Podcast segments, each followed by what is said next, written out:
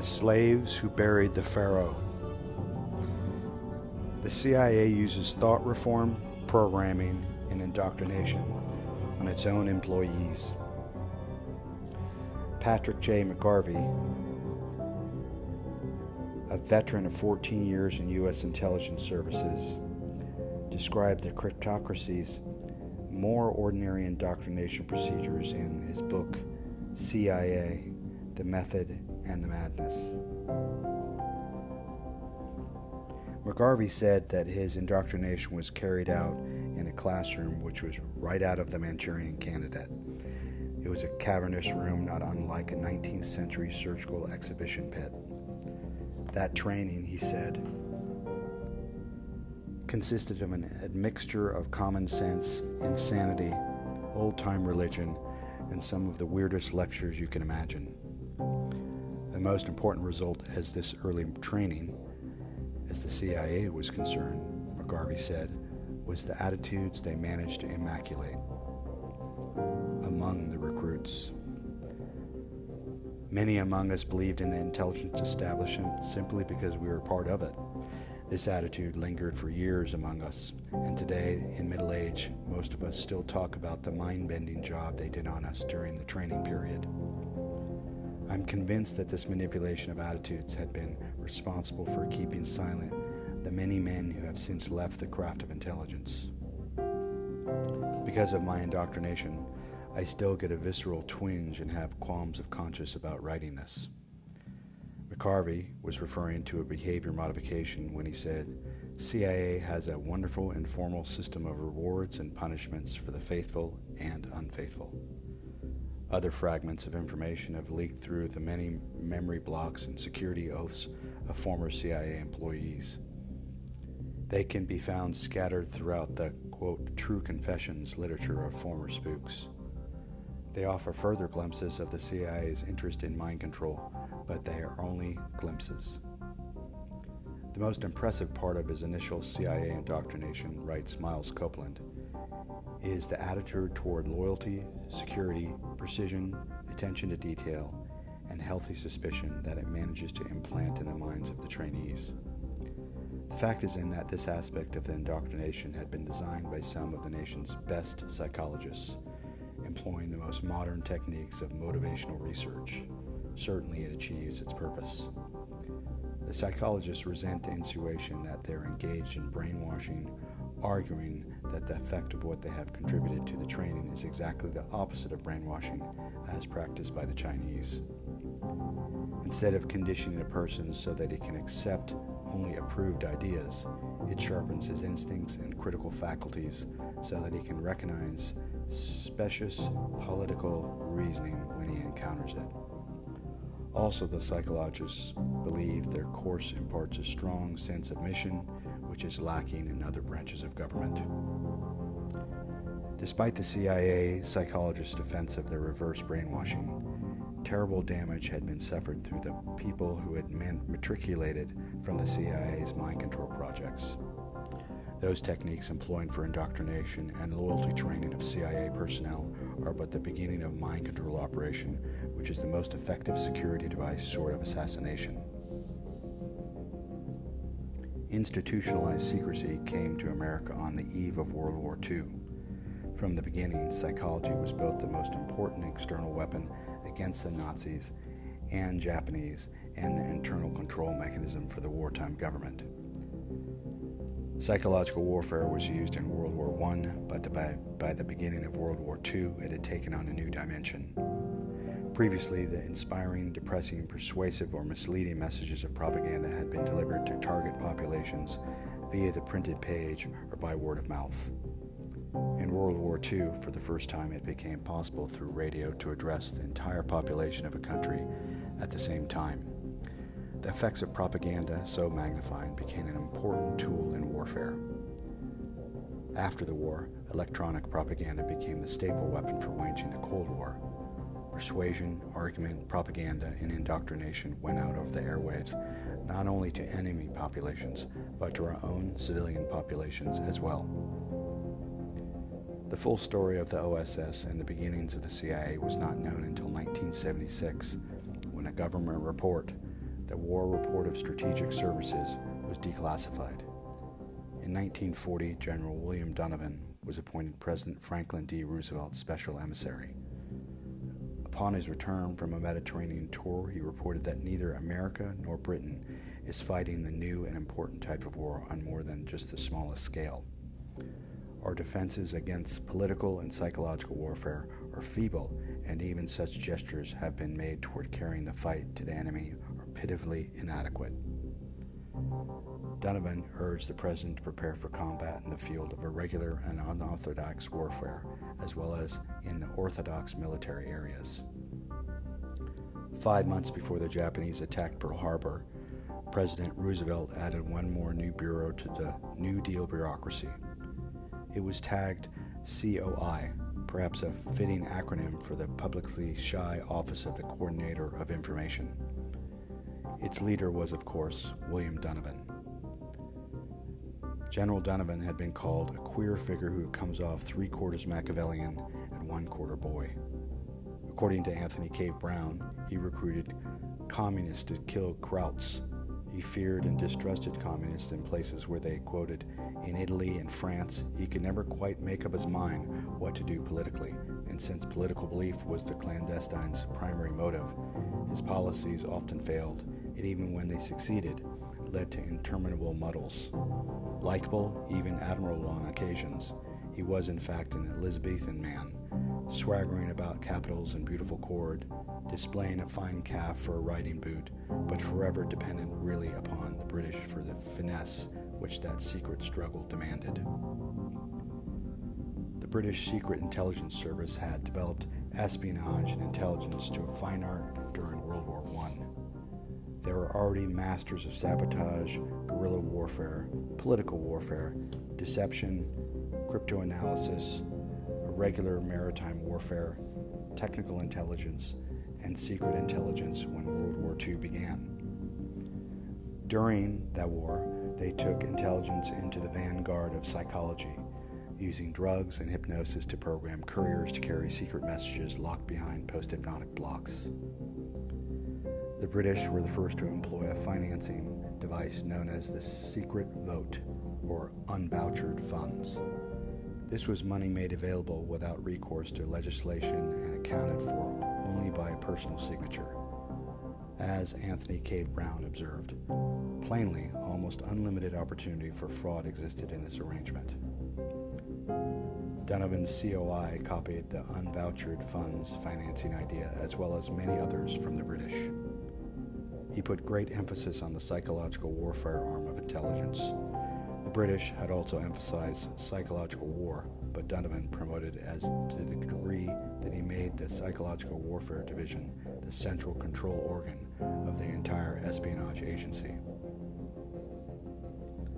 In 1941, after the birth of COI, President Roosevelt asked Donovan to make specific proposals for the implementation of his ideas for psychological warfare and the development of an intelligence plan. Donovan submitted to the White House a paper entitled Memorandum of Establishment of Service of Strategic Information. In it, he clarified his idea of the relationship of information to strategic planning in total war. Pointing out the diplomat and defense inadequacies, inadequacies then existing intelligence organization, Donovan said, it is essential that we set up a central enemy intelligence organization which would itself collect either directly or through existing departments of government at home and abroad pertinent information. Such information and data should be analyzed and interpreted by applying the experience of specialized trained research officials in the related scientific fields, including technical, economic, financial, and psychological. He emphasized that there is another element in modern warfare, and that is psychological attack against the moral and spiritual defense of a nation. In June 1942, the Office of Strategic Service was created to replace COI. Some time passed between the formation of the OSS and the issuance of its charter. The delay was created by Donovan's controversial idea that the psychological warfare unit should be in charge of the entire intelligence operation. The intellectuals hovering around OSS argued with the Joint War Plans Committee about what exactly psychological warfare was and who should direct it in the name of the United States of America. Finally, a definition was agreed upon. The official definition of psychological warfare read It is the coordination and use of all means, including moral and physical, by which the end is to be attained, other than those of recognized military operations, but including the psychological exploitation of the result of those recognized military actions which tend to destroy the will of the enemy to achieve victory and to damage his political or economic capacity to do so. These which tend to provide the enemy of the support, assistance, or sympathy of his allies or associates or of his neutrals, or to prevent his acquisition of such support, assistance, or sympathy, or which tend to create, maintain, or increase the will to victory of our own people and allies to acquire, maintain, and increase the support, assistance, and sympathy of neutrals. And, as Donovan had wished, the Joint Chiefs of Staff decreed that all plans for projects to be undertaken by the Office of Strategic Services will be submitted to the Joint U.S. Chiefs of Staff through the Joint Psychological Warfare Committee for approval. The Joint Psychological Warfare Committee will refer to such papers as it deems necessary to the Joint Staff Planners prior to submission to the U.S. Joint Chiefs of Staff. The Joint Psychological Warfare Committee will take final action on all internal administration plans pertaining to the Office of Strategic Services. The lifespan of OSS was less than three years. During that stir- period of time, it developed psychological warfare into an effective weapon against the minds of civilian and military populations, foreign and domestic alike. To wage effective psychological war, the OSS needed background information on United States citizens. Thus, the burglary of private files was sanctioned. The pattern of ex constitutional clandestine activities within the United States, which came to the public's attention with Watergate, the Iran Contra affair, and so on, began in 1945 when the OSS broke into the office of Amerasia America, an alleged communist publication. The OSS illegal entry was followed by a legal FBI search three months later but no evidence that Amerasia was engaged in submersive activity was ever found. Throughout the war, Donovan never lost sight of the fact that while OSS was a wartime expedient, it also was an experiment to determine the nature of peacetime U.S. intelligence structure in the post war period. Eventually, OSS did provide the framework for the peacetime intelligence service through which the United States supposedly continued the bitter moral and territorial struggle against communists.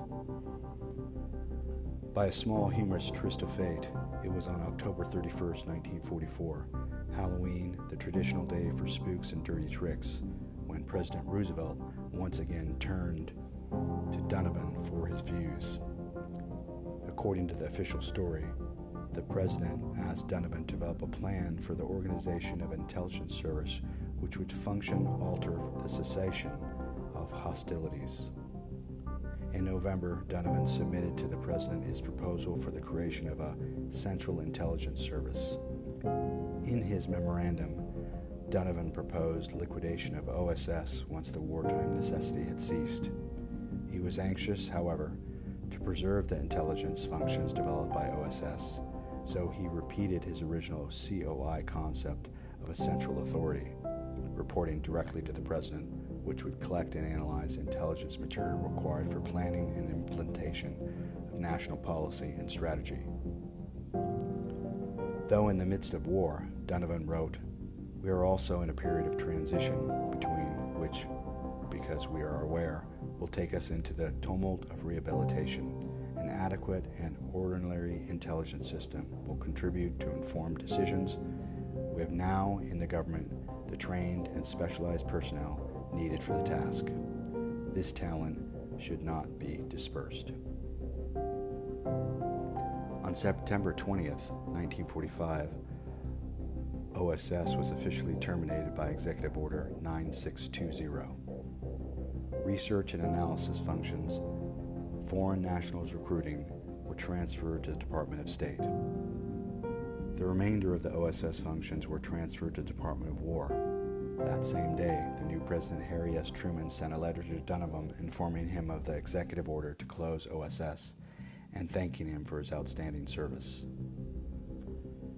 The President wrote, in part, You may well find satisfaction in the achievements of the office and take pride in your own contribution of, to them.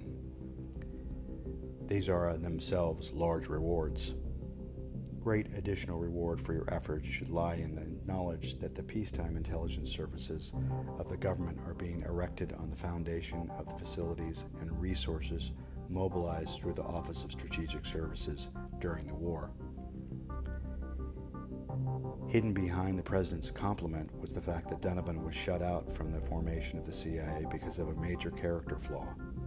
He had a strong dislike of organization whether Donovan was really the right man for the job of Chief of America's First Intelligence Service is debatable. Success in covert operations depends upon an efficient bureaucracy and good judgment and authority. In many cases, Donovan displayed neither.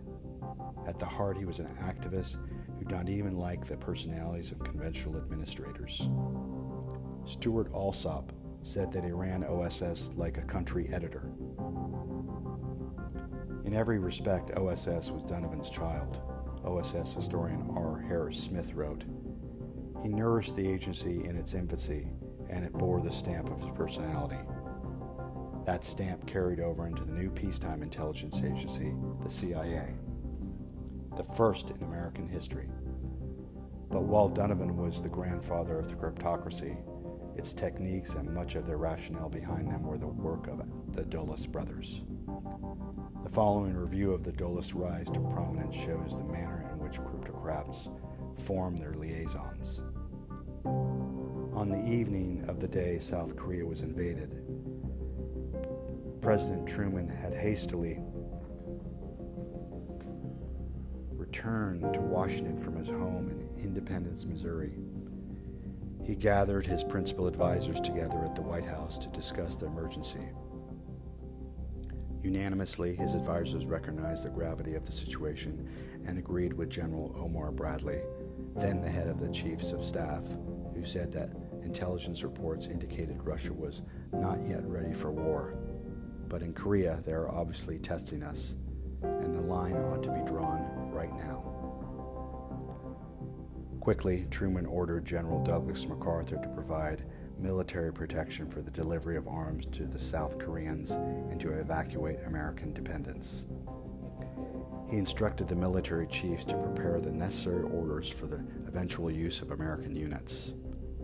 On the following day, he said he was convinced that the Republic of Korea needed to help at once if it was not able to be overrun. Truman was given CIA reports which indicated that Korea was a repetition on a larger scale or the Berlin blockade. The intelligence reports, reports further indicated that North Korean communists would eventually prove to be a threat to Japan, Formosa, and the American base in Okinawa. It was the first time that domino theory was used. The president, acting on the advice of the CIA, ordered MacArthur to give immediate naval and air support to the South Korean army without allowing him to order his troops to cross the 38th parallel. This act of drawing a political rather than a strategic boundary was later used in the disastrous Vietnam campaign. MacArthur's zeal and military instinct disposed him to blindness concerning such arbitrary boundaries. His expressed urge to attack China with nuclear weapons eventually led to his unprecedented dismissal by Truman.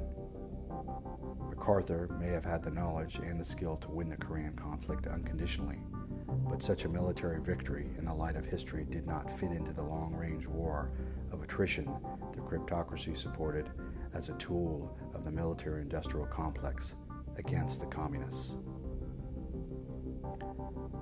Domestic politics also served to compound the power of the new cryptocracy, which was then cutting its teeth in Southeast Asia 1952, when Dwight D. Eisenhower was elected President of the United States, he appointed John Foster Dulles as Secretary of State and allowed Foster's brother Allen, who was then the CIA's Deputy Director of Plans, the clandestine operations branch of CIA, to take over directorship of the CIA one year later.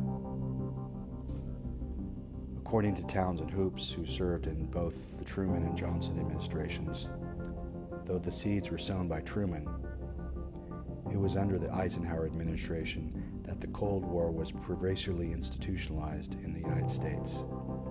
He described the Cold War's chief manifestations as strident moralism, self righteous, and often apocalyptic rhetoric, a determined effort to ring the Soviet Union and China with anti communist military alliances, a dramatic proliferation of American overseas military bases, and a rising flow of the American military equipment for foreign armies, accompanied by American officers and men to provide training and advice.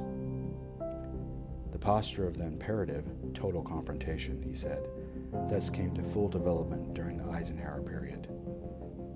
By 1960, the United States government was not only positioned and determined to restrain the major communist powers, but also determined through an implicit extension of logic the internal momentum generated by a large and powerful military, foreign affairs, bureaucracy to control the peace and character of political change everywhere. In the chill of the Cold War, few Americans remembered that John Foster Dulles had been pro Nazi before Hitler invaded Poland. No one thought either to question the fact that while John Foster Dulles was running the State Department and therefore dealing with friendly governments, his brother Allen was running the CIA, which he once described as a State Department for dealing with unfriendly governments. No one seemed at all disturbed by the Dulles dynasty, and only a handful of people realized to what extent the Dulles brothers held power in the Eisenhower administration. Lieutenant Colonel L. Fletcher Prouty was the Pentagon's chief briefing officer assigned to the White House during the Eisenhower administration. He worked closely with Allen Dulles in coordinating military support for the various clandestine political operations undertaken by the CIA. He knew the intimate working arrangements of the Dulles brothers and the cryptocracy they were building. In his book, The Secret Team, Colonel Prouty gave a glimpse of how the Dulles brothers worked the president. That evening, before his usual tennis game on his backyard court, Allen Dulles dropped by his brother's secluded house just off Massachusetts Avenue and discussed the operation, which involved an ambitious plane and Polish pilot to run under a CIA business cover. Foster agreed that Eisenhower would go along with it. He walked over to the wall lined with bookshelves and picked up the White House telephone, which connected directly with the White House operator. All he said was, Is the man busy? Foster Dulles opened with, Boss, how did you do it at Burning Tree today? Well, six holes is better than nothing. Yes, I've been talking here with Allen. He has a proposal he wants to clear with you. He feels it is very important and will lift the morale of the Franks boys. Frank Wisner was then Director of Intelligence of Clandestine Operations. You know, since Korea and Guatemala, you haven't had them doing much. Will you see him tomorrow morning? Fine. How's mommy? Okay, boss. I'll speak to you, Allen. 9:30. Thank you. Good night. There's not much left to do, Prouty said. The flight would be scheduled. A relevant analysis of the Brother Act is provided by David Wise and Thomas Ross. The Dulles brothers, embodied in dualism and indeed the moral dilemma of the United States foreign policy since World War II, Foster Dulles reflected the American ethic, the work as we should like it to be. While he took the public's position, his brother was free to deal with nasty realities, to overturn governments, and to engage in backstage political maneuvers all over the globe with the CIA's almost unlimited funds. This is not to say that the same two sided foreign policy would never have evolved to the director of the CIA and the Secretary of State having been brothers. Even very likely would have.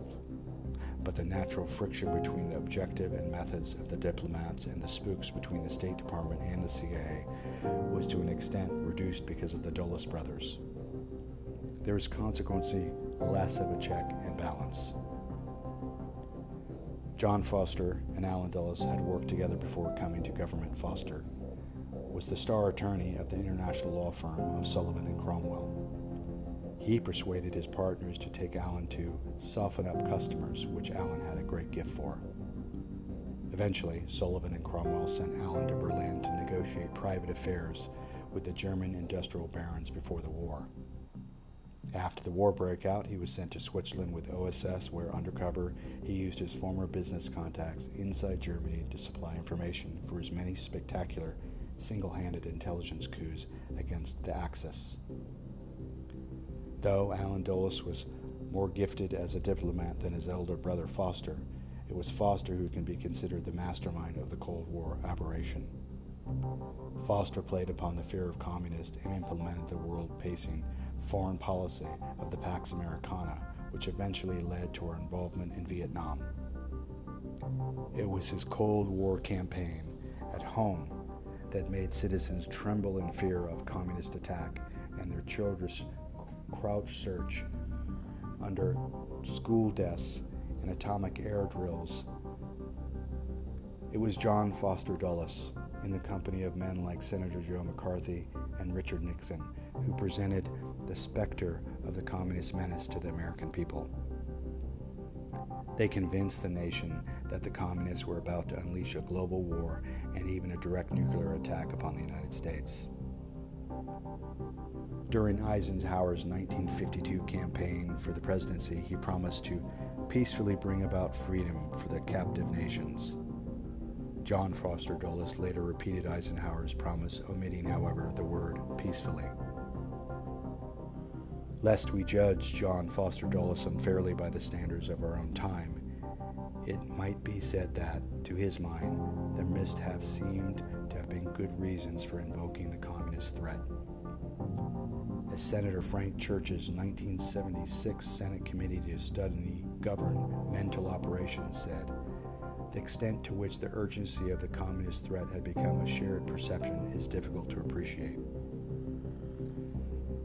More likely, there was another, more insidious reason for the Cold War the economy. A glance at a historical graph of the American business cycle will show that since the Civil War, economic depressions tend to precede and follow U.S. wars. Dulles' generation came to power in World War II after having suffered the longest and deepest depression in American history. It could be considered natural for them to overreact to the recessions of 1945 to 1946 and 1949 to 1950 by fomenting war, hot or cold, to feed the military industrial base of the economy. The research and development of death dealing technology creates the need for unprecedented secrecy. The instrument of keeping those secrets was the cryptocracy. Cold War strategy proved to be economically successful without having to risk a full scale nuclear war and simply by arming the world against communism through weapons, marketing, propaganda, and the psychological warfare of the Cold War scheme. The United States achieved a capital goods boom unequaled in modern history. In the most simple terms, arms constituted the bulk of the United States exports from World War II to the present and figured as the single most important industry which maintained the United States trade balance. The central core of the Dulles brothers' American containment policy grew from the CIA's covert operations and propaganda efforts. The mood of those times is reflected in top secret reports submitted by the Second Hoover Commission to President Eisenhower in September 1954 and made public by former CIA man Harry Rositzke.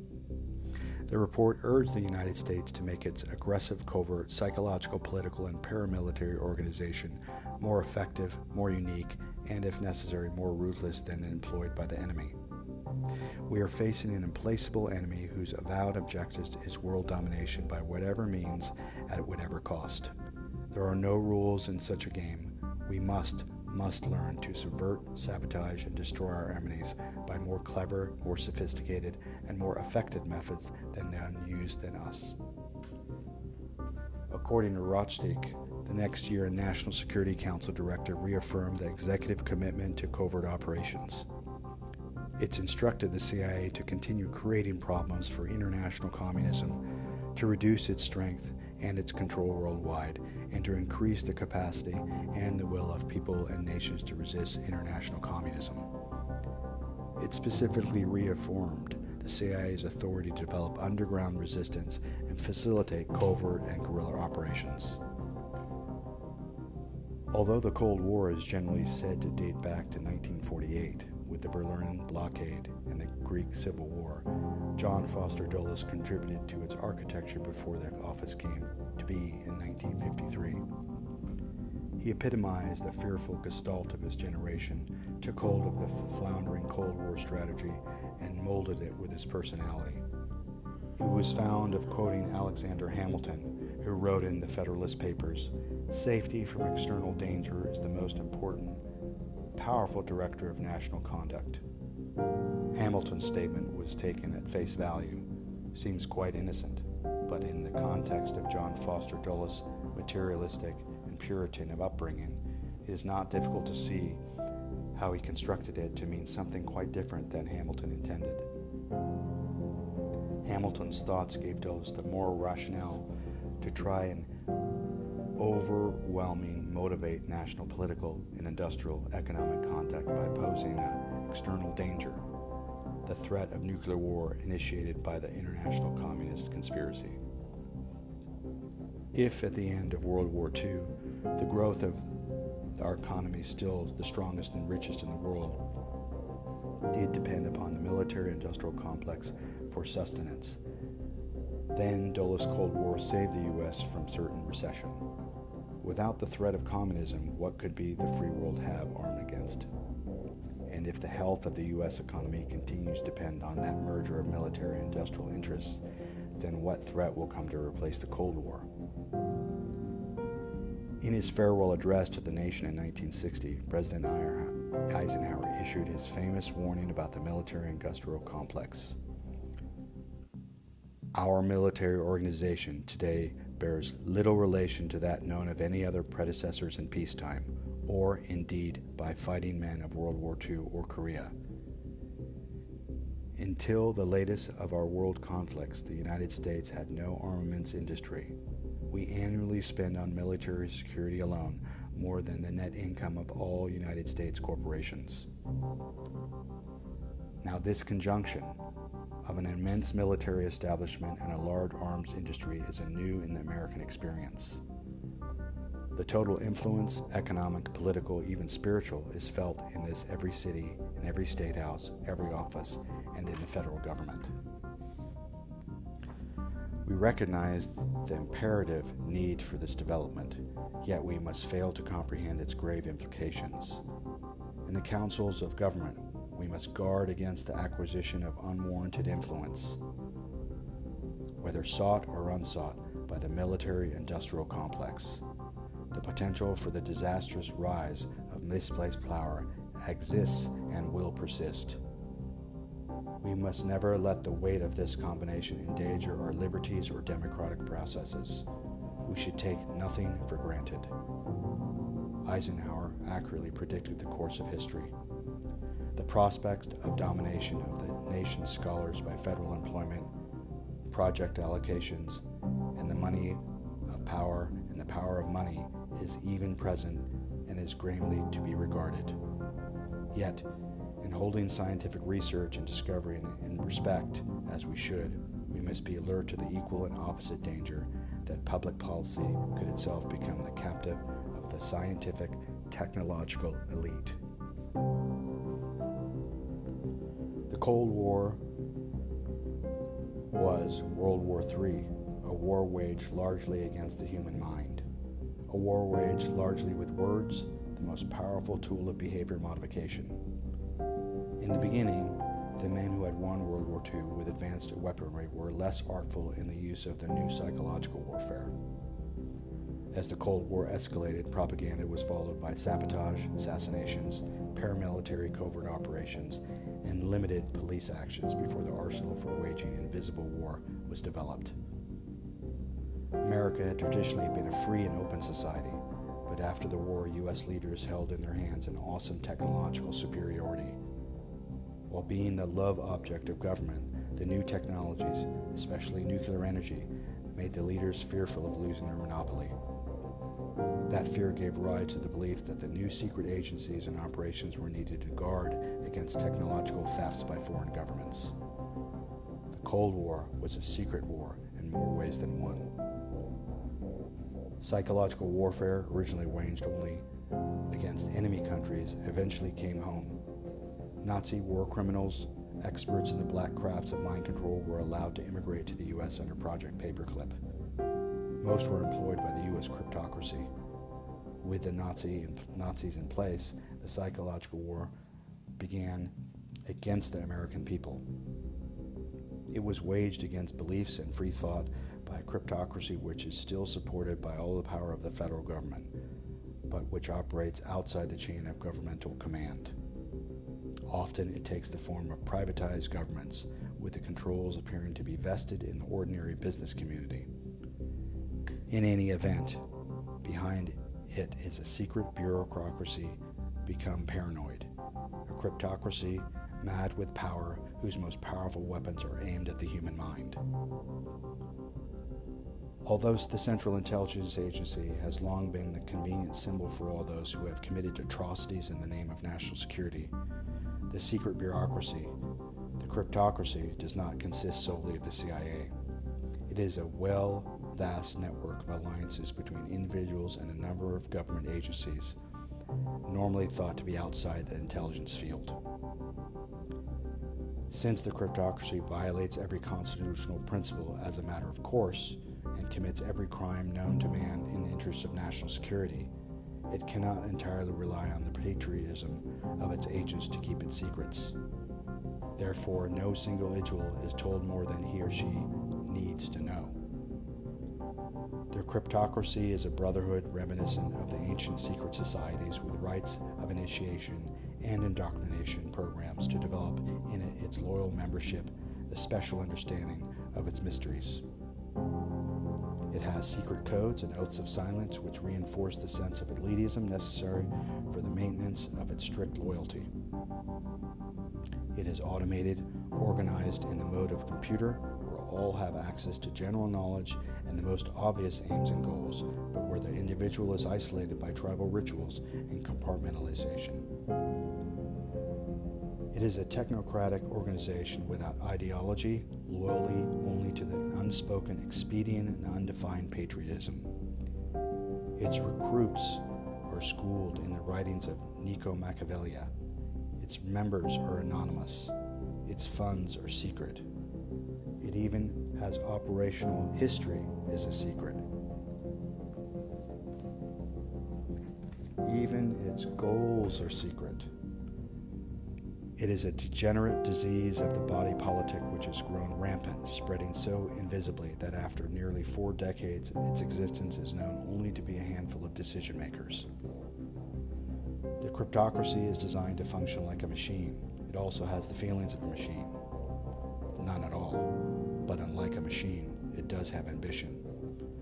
To it, human beings are so much more cheap hardware to perform certain sets of function which produce certain predetermined results.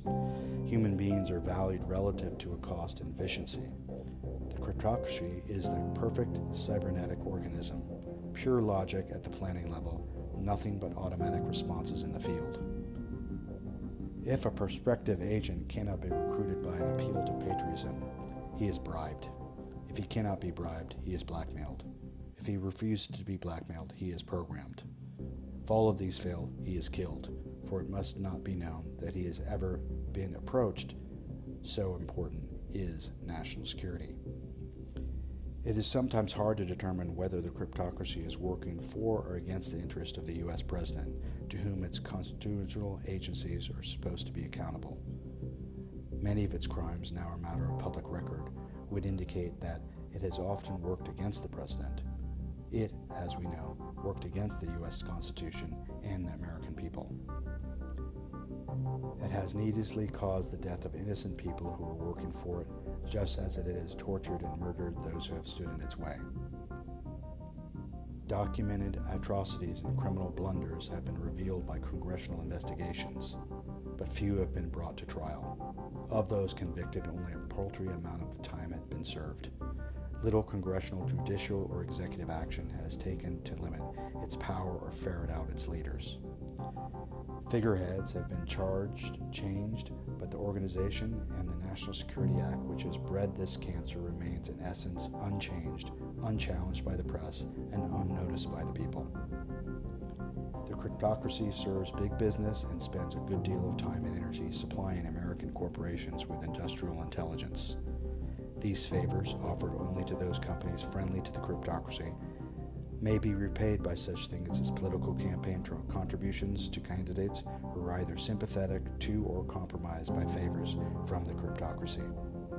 In the past, the cryptocracy has supported both foreign and domestic politicians with such campaign contributions. The Old Boy Network, or retired cryptocrats working within major corporations, plays an important role in the cryptocracy's international influence.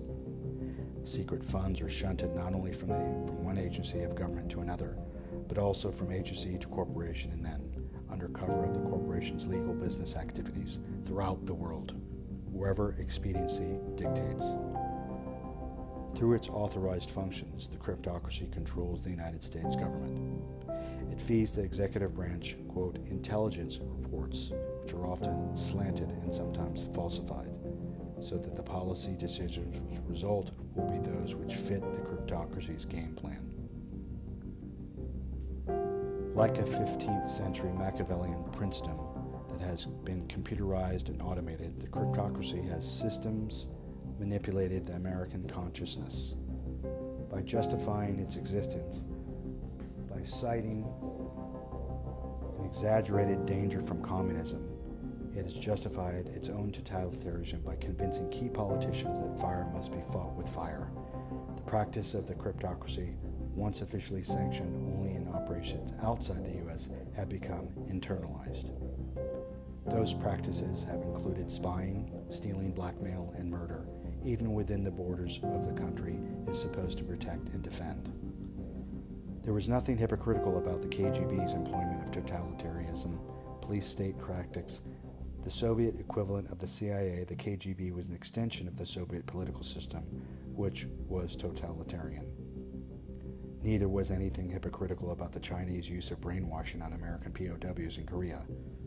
The Chinese have brainwashed three and a half million of their own people, though generally they used techniques less sophisticated than mind control, but no less drastic than starvation, sleep interruption, and isolation. But the U.S. cryptocracy is the ultimate hypocrisy, subversive to its own government's democratic structure. It operates with methods which are not permitted in most democracies and certainly not permitted by the Constitution of the United States. In war, a successful campaign greatly depends upon the element of surprise. Since the beginning of human disputes, warriors have found it desirable to keep their strengths and weaknesses concealed. The use of new technology has both the strength and the surprise which so often has determined the outcome of war. The first elephant to be, elephant to be outfitted with spikes and used in battle was a great terror to the bow and arrow warrior as the atomic bomb was to the Japanese. The cryptocracy has long known the only way it can maintain the upper hand in the global power game is to stay in the vanguard of technology. To that end, it has employed all the research and development the federal government could buy. Since World War II, the cryptocracy has used electronic technology to manipulate foreign peoples as well as American through the campaign of carefully planned misinformation, disinformation, and propaganda. The cryptocracy's existence depends upon the such manipulation of public belief. Since it cannot openly argue its cause, it relies upon persuasion and indoctrination to accomplish its goals and win supports for its ends. The existence of the cryptocracy also depends upon absolute secrecy. Without it, it's powerless. In the late 1990s, the cryptocracy is trying to control the encryption of data on the proposed information highway The cryptocracy was trying to arrange things, supposedly in the interest of national security, so that it will make it easier to wiretrap the electronic mail and computer communications between private citizens and business alike. The scheme was to ramrod a system which allows no other encryption than the Clipper chip developed in the secret by the National Security Agency. The adoption of this plan would have made it impossible for private citizens to encrypt their own communications and thus not be able to protect themselves against eavesdropping. What appeared to only be an attempt to control information at its source was actually an attempt to curb freedom of speech. The ultimate target, of course, was and still is the human mind. It was CIA which instigated and directed the initial mind control research and with invisible hands kept each group of scientists isolated from the other. Each group researching mind control was kept apart from other groups and conducting simultaneous interfacing experiments so that no one except the agency would be able to put all the pieces of the puzzle together. The basis for mind control techniques already existed in scientific literature, but in a fragmented, incomplete, and unassimilated state. The cryptocracy enlisted the aid of scientists who then developed these fragments into usable techniques. These scientists worked independently, each on only one smart of the overall plan, and, by and large, they were ignorant of their intended use of the final product of their research. Operation Mind Control was not the plan of a mere cult of intelligence. It did not stop at intelligence gathering, but went on to investigate active operations on its own. Those conspiracies against the freedom which were revealed by the investigations into Watergate, the intelligence community, and multinational corporations minor compared to the conspiracy of mind control which is developed in this country. Although the first victims of Operation Mind Control were, perhaps, especially suitable personality types for such use, with the advances being made in the psychosciences, all but a few of us may eventually be victimized. The power of mind control resides in its use as a superior security technique. As such, it is almost as foolproof as that employed by the great Pharaoh of Egypt, who, carried to the final resting place by loyal slaves, had those same slaves killed and buried along with him so that all knowing knowledge of access to the tomb would remain secure for centuries.